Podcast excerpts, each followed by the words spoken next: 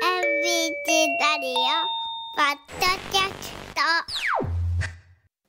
続いて話のダイジェストは今日はおはパソ子ども電話相談を開催しております、はい幼稚園保育園小中高校生の皆さんの疑問にお答えをしております先ほどお一人ご相談を受け付けましたもうひとお一方二人目ですねえ伺いましょうこの方です兵庫県洲本市にお住まいの11歳杉谷春人くんからです杉谷春人くん春人くんともう電話つながってるみたいなので呼んでみましょう、春人くんおはようございますおはようございあます元気いっぱいありがとう朝早くから何時に起きましたか今日は待ってくださいはいどうぞ大丈夫5時5時半ぐらいに起きまし5た時半に起きたうんのちょっと待ってさっきのみきちゃんもそうやけどさ、はい最近の小学生えはるとくん今小学校5年生はいだよねえ夏休みでしょもうちょっとゆっくり寝ないのえっ、ー、とお起きちゃうんで すよそれあれなんかうちのおじいちゃんがようそんなん言ってた な目覚めんねやうん学校行ってる時もじゃあそれぐらいの時間に起きてたってことかなえそうそうであああーじゃあもうそのままそのっか生活リズムを守ってるわけね偉いなすありがとうございますあハルト君いやのわお悩み相談を聞かせてもらってもいいですかはいえっ、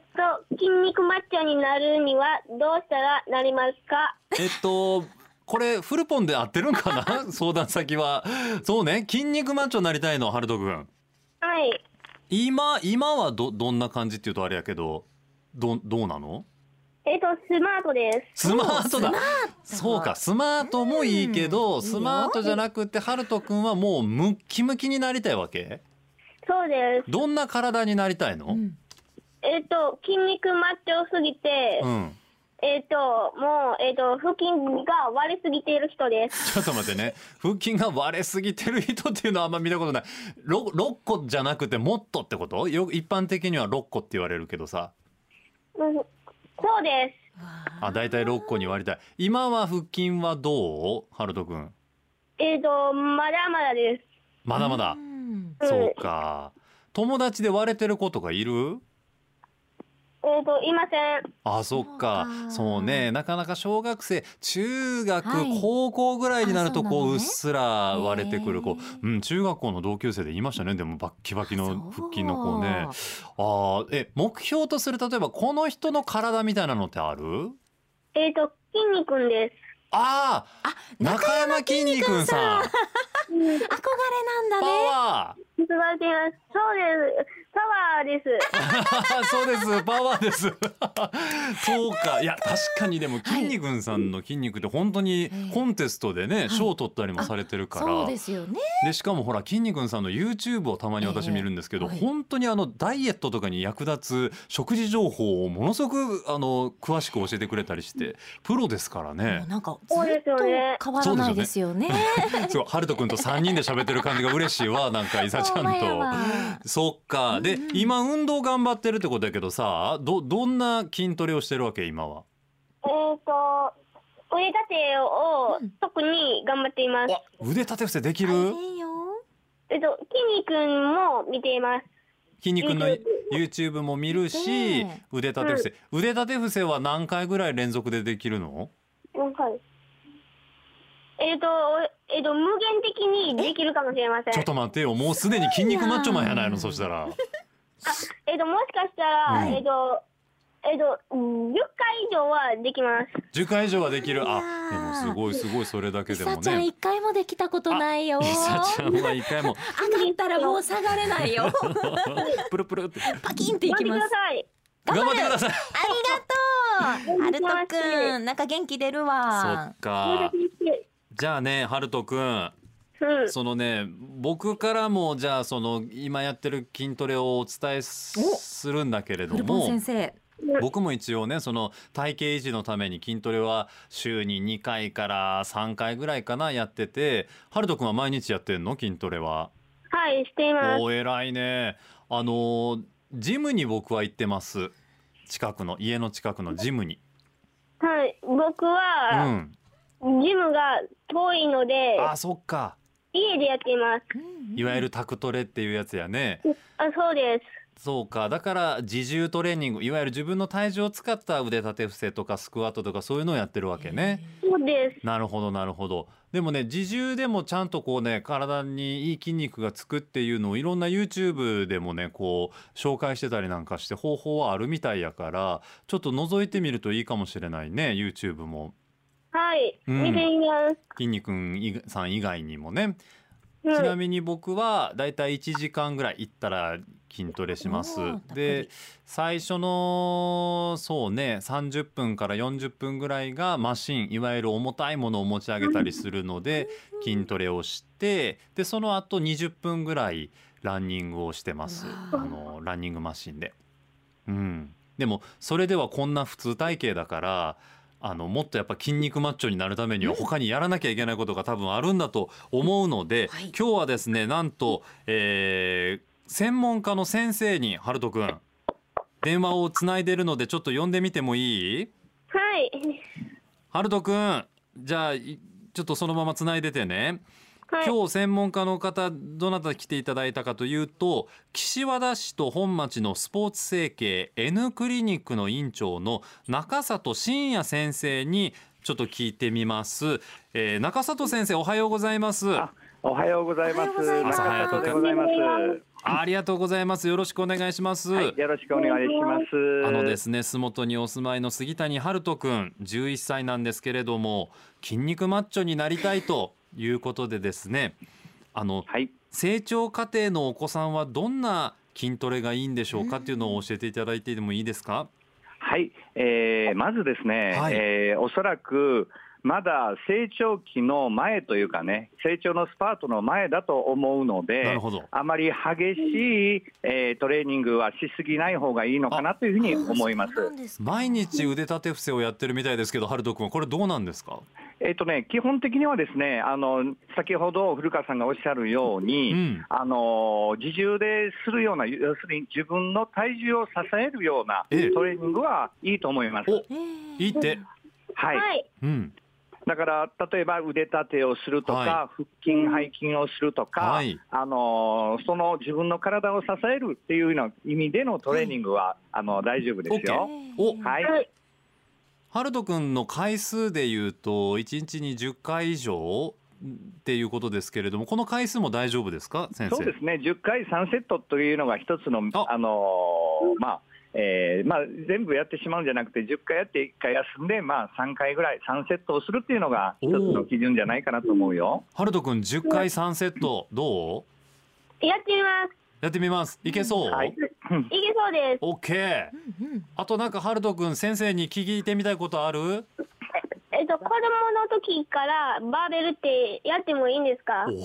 はい、あのーバーベルにしてもあのー決してやりすぎると良くなくてあらなぜ良くないかっていうと、はいやりすぎることによってあの成長軟骨線っていってね、うんあのーまあ、いわゆる、あのー成長期にある、あのーまあ、骨端線と言われるところを痛めてしまったへり、ーえーバランスを悪くしてしまって怪我の元になってしまうんですね。そうですかそうなんだ。うん、ですので、あのー自分の体重でできることはいいんだけども、うんうんうんあまり重いようなバーベルとかダンベルとか持ちすぎない方がいいと思うよ。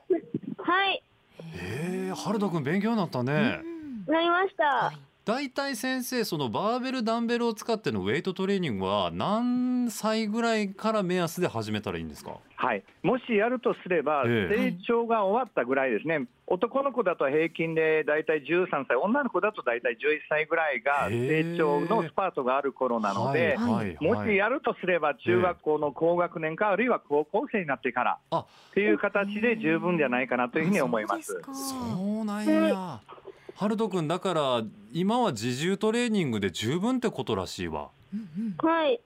ねえよかったねうん。ねよかったです。え、なかなかこうね、そうですね、どうんそれともし、はい。あの何か追加することがあるっていうことであるならば、はいはいはいやはりあのトレーニングだけではなくて、うんやはりあのやりすぎることによって栄養不足になる可能性があるので、はいはい。やはりあのお母さんのあの作ってくれた食べ物をしっかり食べたり、うんあるいはそれであの不足するようであれば、子供用のあのプロテインなんかも今は売ってるのえで、ー子供用プロテイン。はい、子供用のあのスポーツのアスリートというかねはあ、子供はあ用はのああの、まあ、プロテインなんかも売ってるので、そういうのもあの取ったりするのも、えー食事に加えてということですね、いいと思いますよ。はいそれ。ハルト君知ってた子供用のプロテインって。うん知りませんでした。そうだよねうん、はい。ちょっとお父さんお母さんと一緒に探しに行ってもいいかもね。うんうん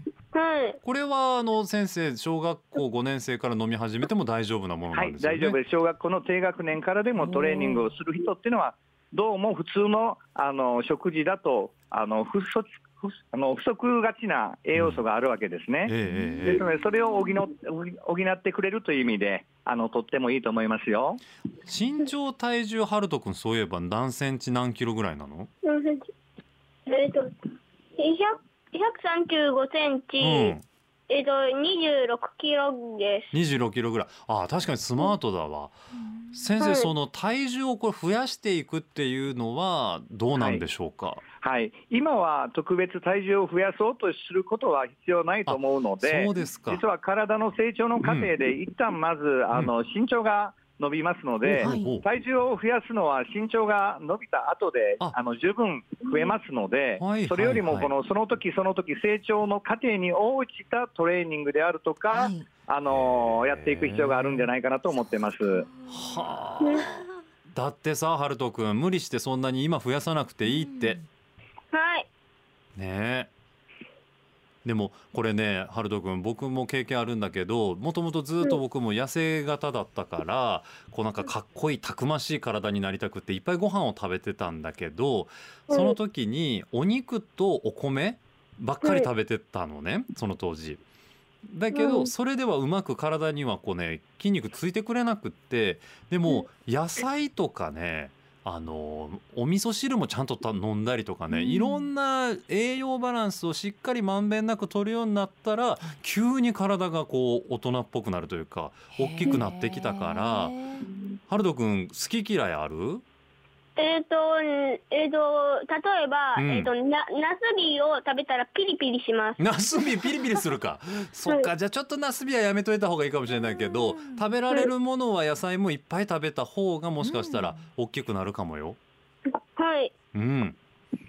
いいねよかったね先生の専門的なアドバイス、いさちゃんも実はね、さっきからメモをいやメ取りなモがらメモですよこれいやは本。当勉強になりましたね子。供を持つ親としては、うん、まずは身長なんですね。そうなんでです伸びってた後で筋肉はつけられるということで。そうそうそうなるほどウねェイトトレーニングも中学生の後半か高校生からで十分いいんだ、今は自重でいいんだってことですね。えー勉強になった。ハルト君どう先生に何か最後聞きたいことあったら追加でどうぞ。えっ、と、お菓子とかは、えっ、と、一日にどれだけ食べたらいいんですか確かに。はい、あのお菓子っていうのは、まああのまあ、食べていいかどうか言われたら、我慢できるんだったら、あまり食べない方がいいかもしれないけども、 あのただ、あのそれを食べることによって、あのまあ、自分の中で満足感みたいなのが得られるんだったはら、あの本当にあの多くならない程度にっていうことでう、んあの食べたらいいんじゃないかな。はい。ありがとうございます。よ かったね。お墨付き得たね。はい。その分ちゃんとあの歯磨きもしてね、ハルト君ね。はい。はい。というわけで杉谷ハルト君のマッチョになりたい悩みについて岸和田市と本町のスポーツ整形 N クリニック院長中里真也先生にお答えいただきました中里先生どうもありがとうございましたありが朝とう早くごかざいましたらどうもありがとうございました。大変勉強になりましたあ。りがとうございました、はい、よかったです。そしてハルト君もありがとうねどういたしまして。あーどうもありがとうございました楽しい時間でした引き続き夏休みいっぱい筋トレしてね、はい。早起きも頑張ってそうね。頑張りで番組もぜひ聞いてくださいこれからもます。はい。ありがとうございましたありがとうございます。はい、はい。ハルト君にはおはパソグッズの詰め合わせをお送りしますし、はい。先生勉強になりました本当ですね。あの動画とか見てトレーニングしてるお子さん多いと思うんですけどあそうなんややっぱりね大人のトレーニングじゃちょっとこう,、うんうんうん子供ちょにっとはね合わないものもあるんだなっていうのを感じました。今多分、はい家にベンチとええバンダンベルがあるお宅って結構昔より多くなってると思うんですよ。おあの父さんがやってそたうりそとうかそうもそうね。そう家筋トレタクトレが割と一般的になったんで、はいそなりまのしたねダンベルをお子さんも使ってて多分やりがちなんだろうけれども、小学生の時はちょっとはい待った方がいいかもしれないそっうてでいすうね。ね。だから親御さんがちょっと気をつけて見ねてあげるのもいいかもしいれいかない。もしれまうせん。ん、ということで洲本市にお住まいの杉本春人くんでしたありがとうございましたありがとうございましたさあ続いて参りましょう続いてはなんとねおはがきでいただいたんですよ、大阪府泉南市にお住まいの高校1年生山川義孝くんですこの字美しい。美しい一瞬え子供電話相談室ですよと思ったぐらいにものすごく麗しい字をね大人っぽいです。書いていらっしゃいます縦書きでもうさらさらっと書いてくれたんやなっていう。早速読んでみましょう、吉高くんおはようございおはようまごすざいはいます。、おはようございます。え吉高くんは高校一年生で間違いないですよね、はい、間違いないです。あああどうも初めまして古川雅樹と申しますあーどうぞ初めましてよろしくお願いいたしお願まいすしおます。。願いします山川義高くんの、えー悩みをお伺いしてもよろしいですかはい、えっ、と私ですね、えあの中学時代えにはいあの放送委員をやってまして、あ放送委員をやってらっしゃるんですかはいでその時に、ええあの全くの素人なんですけど、はいあのラジオのアナウンサーのええこう真似というかですねえ、をさせてもらいまして、であその時にええあの野球実況をえちょっとこうやらせてもらったんですね。でその時にええやっぱりこうアナウンサーの方ってこうすごいその状況をパッとおっしゃるじゃないですか、うんそうですそねれが実もう況アナウンサー、うんすごいなと思って、ええでどういう練習とかされてるんかなっていうのが気になって、はい、おはがきを送らせていただきましえーたっ。とですね先ほどの筋肉マッチョもそうなんですけれどもあの宛先こちらでよろしかったでしょうかね えあのあの私、はい野球 そう野です球ね実況をやったことがないもんでしていやそうですよね。でもでもそうですよね僕も同じような疑問を持っていて、うん野球実況のアナウンサーってあんなにこう、言葉がどんどんどんどんそうなんですよ。ねえ、山川君もでも相当上手にお見受けしますよ。ねそうですはか。い。 もう僕なんかはあの例えばこう三遊間のゴロっていうのをええ二遊間って言ってしまったりとか、ああなる審ほど判が。右手を上げてるのえにえボールって言ってしまったりとか、ああなるほど。ええそういうのがありますから、ええはい。私は本当に高校1年生のこと喋ってるんでしょうかね。ですね先ほどからはいあの、い、つ泉正孝さんを思い合わせるようなものすごくこう、ふ 古き良きというか成長アナウンサーの中でも成長のね、あの、はいお声を伺ってるような気がいたしまして。あそうですか。あ味りがあがるなとうございます。や本当に、はいであの山川君このおはお悩みはですね私が答えることがちょっとなかなかできないものでして、はいあの私の周りにですね野球はい実況を得意とする後輩がおりまして、おやその後輩のアナウンサーにですねちょっと聞いてみようかななんていうことで朝からちょっとスタンバイしてもらってるんで繋いでもいいですかえ、よろしいですか。はいはい、お願いいたします。あのご紹介します福井直人アナウンサーです、おはようございますおはようございます。はい、おはようございます。ます。え、なおに、はい、山川くん、リスナーの皆さん、おはようございます。おはようございます。おはようございますやーなおに、本当に、え、ほん、え、本物ですよね。あ喜んでくれたナオニーでございます。いやー、ありがとうございます。ナオニーよりも料理7年目、8年目になるんですけども、よろしくお願いしまそす。ういいや、こちらこそよろしくおもう願いしま吉す。高くんの方が貫禄ありますよね。ほんまや軽いややいやいやそんな伊ことは坂さもん、うどういうことかさはあるけどね、年なおに。齢が逆やないのこれもう山川君と福井直人がいやいや、古川兄さはいん、僕でいいんですかいや尾形アナウンサーじゃなくて大丈夫ですかそらもうここは直によああ、そうですか。そういですやー、そう本です当に嬉しいですよ。いや皆さんも本当ですかはい、聞いてますので。ありがとうございます。はいあのーあのよ僕は実況アナウンサーでもう8年目になるんですけども、はいええ僕の実況の師匠は尾形アナウンサーなので、はいそうですよねパパその尾形アナウンサーなので、はい。あのー尾形アナウンサーの教えをはい受けてうん今いるというそうです意味では、あー本当にこう ABC の実況アナウンサーみんながこう知ってること今日少しでもお伝えできたらなと思っているんですけども、ははいい、よろしくお願いします。えまずは山川君は普段野球の試合は見られたりしますかそうですね。あの僕はあのオリックスのファンなんですけど、あのオリックスの試合ももちろんですけど、やっぱりこうあのテレビ中継はよく見ますし、で高校野球も好きなので、うんあうのん夏とか春になると、そういう試合もテレビでですけどね、あの、はい見ますね。あそうですか、まず野球が好きだったらはい、誰でもできるようになりますはい好きという気持ちがあれば誰でもできるようになるっていうのはまずお伝えしておきますあそうですか、はい、で、えーまずポイントが2つあるんですね、はい、これをまずお伝えします、はい、一つはポジション場所を覚えるということ、はい、さっき山川君が言いました三遊間という言葉であったりだとかはい、ピッチャーキャッチャーファーストセカンドサードショートはい、レフトセンターライトという9つのポジションがあるんですけど、えまずはこの9つのポジションを覚えることー、ああ、なるほど、そうそしてファーストセカンド一塁二塁の間は一二塁間とかはい、セカンド、ショートの間、二塁とショートは遊撃手、はい遊ぶ、打つ、手と書いて遊撃手と日本語で言うんですけど、はいそうねえセカンド、二塁という、えーショートの間、二遊間とか、ーはい、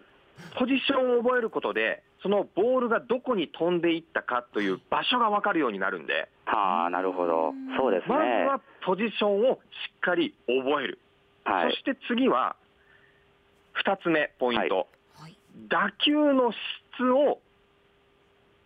ちゃんと伝えられるかどうかっていうことがポイント、もうこの2つだけなんですそよん。な難しいでしょう。古川さん、はい。打球の質って具体的にどんなことかって分かり打ますか球の質って何そもそもだえ ?3 あれつだけあると思ってるんですけど、速い球が飛んでいったとかそういう話？でもそういうことですね、簡単に言うとう、ん。フライなのか、はい、ゴロなのそかう、いうことか。ライナーなのか、ああ、なるほど、打ったボールがどんなボールなのかということを伝えられたらいいんですよ。はあ例えば、1、2塁間のゴロとか、うん。はい、ライトへのフライとか。はでフライなのかゴロなのかライナーなのか打球を見た瞬間にすぐにポンと言えたらえさっき古川さんが言ったようにそのゴロが強いのか弱いのかー、はい、鋭い当たりなのか強烈なゴロなのかうん。このゴロというニュアンスを幅を広げていけばいいんですよ。ああ、なるほど、そういうことなんですね。そうなんですなので山川君もう一回2つおさらいすると、はいまずはポジションと場所を覚えるうんはい。次に打球の質を言えるようになうる、んああ、その二この2つつ。だけ分かると、ピッチャー、古川、第1球を山川に投げました、打ちました、三遊間のゴロ、強いゴロ破っていきました、レフトへのヒット、レフト、追いかけていく、その間にバッター、山川は1塁から2塁に行きました、ツーベースヒット、これだけ言えるようになると、これねおー実況描写ができるようになるんですよ。あーやるねもうこれ情景がね、もう浮かびますもんね。そうなんです。はい。なので、ポジションとうん打球の質が言えるようになればいい、これだけなんですよ。はあ。いでや、ーそうなんですね。山川君の質問では、はい。何回やってもうまく言葉が出ない、なぜあんなに言葉が出てくるのかという質問じゃないですか。はい、それもありました。はい。これは、さっきの2つの約束を知っているだけでは、なかなかできないんですよ。そうですよね。やっぱり、はい。何度も練習するってことが大事。やっぱりそうなんですね。はい。はい。で、その練習方法を今日お伝えしようと思うんですけど、おーはい。あのーまず最初にも言いましたけど、はい。これは誰がやっても練習すればするほどできるようになります。はい。大切なのは、描写力とはい。は反射神経を鍛えること。あ。難しい。はい。描写力って古川さん、はい。あのースポーツアナウンサーだけじゃなくて、うん古川さんも含め、うん新人アナウンサーが研修の期間にますあそごうでくすね訓練しますよね。あのー出社するまでの通勤の情景を全部口で表現してくださいっていうのが僕の時は研修の時ありましたけどね。あそういうのあそりんまなすね研修があるんですそうね。なんですそうなんそでうす。えー見えるものを言葉にする。うん。はい。色は何色形はどんな形、うん大きさはどうなのか、うんその人の表情であったり、動きはどうなのか、匂いはどうなのかとか、五感で感じるものを言葉にする力が描写力というんですけど、はい。これを鍛えるのはもう、さっき古川アナウンサーが言いましたけど、お家から、えー例えば高校、大学、行く道中、見える景色をすべてブツブツ言葉で言うとかね、はあ、そうい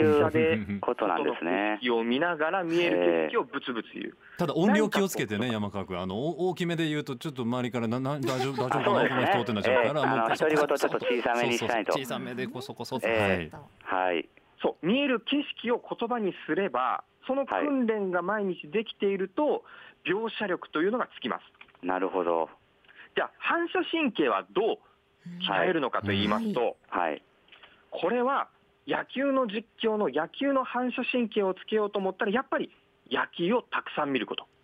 ああ、やっぱりそうやって感心するということなんですね。それはでももう山川君は野球見るのはもうたくさん見てんじゃないんですかそうですね。えー野球はもうあのやってたら大体テレビでは見るようにしますうね。ん毎日見てるなってこのとでで、すそよねの習慣がついてるので、何も心配することはなくて、うんうんはいプラスアルファ、我々がしてる訓練で言いますと、はい。例えばテレビ、音を消した状態で見てみてください。ああ、音を消すんですか。はい、はい音。を消した状態でテレビを見て、映像だけはいでもう見える状況を描写する、なるほど、ね、ピッチャーが投げた、あバッター打った、はい。打球がどうか、強いライナー、宇宙間に落ちましたとか、うん見えるものを描写していく、はあ。これ、実際に我々スポーツアナウンサーは訓練でやってます。なんかあそのうねなんですね。山川君のお母さんによると山川君の実況結構うまいらしくてね福井君へーだからもう練いやー習もしてそんるなことはね。みたいでどういう練習してるんですか山川君普段あの僕が放送委員としてやってたのは、うんあのだから中学校にあのテレビを持っていくわけにいかないじゃないですか、うんうんうんうんだから架空実況なんですよ、あ頭の中で考えてっていそうう。なんだ、はい、で、あのそれはそれなんですけど、うん、でそれをなんていうのかな、僕のあの暇つぶしって言うとあれですけど、そういうので、あのテレビを見ながらはい、こう、喋るっていう、まあ、練習じゃないですけど、まあ、やっぱりこうやってると楽しいなっていうのはあるので。ごめんうんね山川君ちょっとだけ架空実況ってできる今でききできそうなのあでる、きますよ、できますけど、いいんですか、やってうんやもっこてんちょな、ちょっと聞いてもいいえどういうシチュエーションというか、あお任せします全然どんあどそうんですか得意なシーンでうんえーっと、じゃあ、どうしましょう、ランナーがいた方がいいかな、じゃあ、ランナー二塁、三塁にしましょうか、おうはいでランナー二塁、三塁で、えーそうですね、じゃあ、オリックスのうん前にサヨナラホームランを放った若月にしましょうかね、おバッター細おかい設定もはいえじゃあ、いいですか、お願いしますピッチャー、ワンボールツーストライクから第4球を投げました、打ちました、1、2塁間のゴロ抜けた、ライト前ヒットに出ます、さあ、三塁ランナー帰ってきて、ホームイン、二塁ランナーも三塁回した、ホームに帰ってくる、ライトからいいボールが返ってきた、しかしセーフになる、2点を挙げたオリックス、みたいな、いやすごいできとるかなで福井君もう大丈夫ですアドバイスはもうできてるかなすいませんありがとうございましたびっ福くり井したさん完璧完璧えそうですか十分じゃない言葉出てきてる一年生ですよびっくりしたわ躍動感もありますしはい、すごく丁寧に、おあーのー、だけも終えてるしおーはい、すごく良かったですおえよかったですか、はいはい、ありがとうございます。先輩としての維持あえて言うならばあえて言うならば、うんはい一二塁間のゴロがじゃあどんな打球なのかあ山川がなんとかしぶとく当ててボテボテのゴロでもな一二塁なるほど間破っていったなのかな痛烈な当たり火の出るような当たりが一二塁間破っていったなのか危なそうでいすね。ニュアンスが全然違ってくるんでギリギリ福井直人のそうですね全然違いま体裁がすね 保たれました危ないいやいや、もう十分、あの、僕がデビューした時よりも、十分喋れてます。 大丈夫、大丈夫。えーそうだっなんですてね山川君自信になるねえー完璧だ。はい、ありがとうございます。いやびっくりしただって今の架空ですからね映像があるわけでもないわこそうよねだから余計難しいですよねいやこれはすごいし楽しみだしでも山川君どうですか今日福井アナウンサーから聞いたことで今後の練習に生かせそうなことってそうですね、やっぱりこう音を消して、はいであそうですねのその情景を描写するっていう、うんね、これもう本当にあの活かせると思います、はい、あのねさっきからねどうもね福井がね先輩のアナウンサーに解説してるように聞こえてしょうがない、あそうですか確かにそうですねあそんなこともありますいやねみ本たいな当に楽しかったです福井君どうですか最後にあの山川君に何かメッセージがあればいや、そうですね、高校1年生ですごくこう実況アナウンサーに興味持ってもらってるっていうのが嬉しいですね。あそうすね確ごい日かにそうだ常の中に、うんあの喋るヒントはたくさんあるんで、はいはい、それをこう探していってほしいの素と、晴らしいあと一つだけ、はいうん僕がうん独自でうん練習してた方法をお伝えしていいですか。はい、はいもう時間ちょっと来てるからポジション短をく、まあもうん山川君、思ってたよりも反射神経良かったんで、おうええ簡単にできるかもしれないんですけど、うん車のナンバープレートゲームというのを僕は、何何それあのー何元彼女と一緒に付き合ってた 時ドライブデートでやってたあ、その情報いらないんで、あ の、練習な早んですけどねくナンバープレートゲームの内容教えてください。あのー例えば、うんはいナンバープレート、いろいろ番号あるんですけど、うんまあ例えば、3286のナンバープレートを見た瞬間に、うんうんあファーストキャッチャー、センター、ショートとか、うんうわー、難ポしジい。ションごとに守備番号数字があるじゃないですか。はいはいはいはい、その数字を瞬時に言えるかどうか、これ反射神経鍛えるんえーですよすごい、そうそか数読むだけじゃないんだ、ねえそれは難しないるほど、だから7がレフトとかそういうことですよね。 5586だったら、サード、サード、センター、ショートとか、れ。いやー、むず。どうですか、で山川君う。わ、言えてるって褒められて、喜んでました。 あー山川君、どいや、これ、すごいですね、あの守備番号って、こうとっさに出てくるのが、なかなかね、難う。し出いでてすからこ、ないですもんね。はい、すごぜひい、これ、いい練習ですね。はい、そうそれができるようになれば、4、6、3、ダブルプレーとかあ、ー瞬時に言えたりね、それかっこいいですよ、463のダブルプレーは。そうなんですよはぜひこれ、ちょっと伝授しとこうかなと思いました。はい。はい、ありがとうございます。とということでですね山川義孝君の悩みに福井直人アナウンサーが付き合ってくれました、ありがとうございました福井はい、君、こちらこそありがとうございました。朝早くからありがとうね福井い君え、とんでもないいでえす。こちらこそ、あすいません、福井さんでいい刺激すにねな。りました。そして山川君もありがとうございました、はいすごく楽しい時間でしたいしえ、ありがとうございました。またぜひあの実況のこんな風になりましたっていうのを進捗を番組に寄せていただければなと思いますんで。さらに磨きがかかってどうなるんでしょうね、はいでよろしければ ABC ラジオそして ABC テレビにエントリーシートを出していただければなと思ってございますはい、考はいえておきまどうもありがとうございましす。た、はい、ありがとうございました。あありりがとうございました。がとうございました。はいもう時間いっぱいいっぱい来ておりますけれども楽しかった楽しい相談でしたね、はいえーお二人にお話を伺いましたこ、えー、おはパソ子ども電話相談でした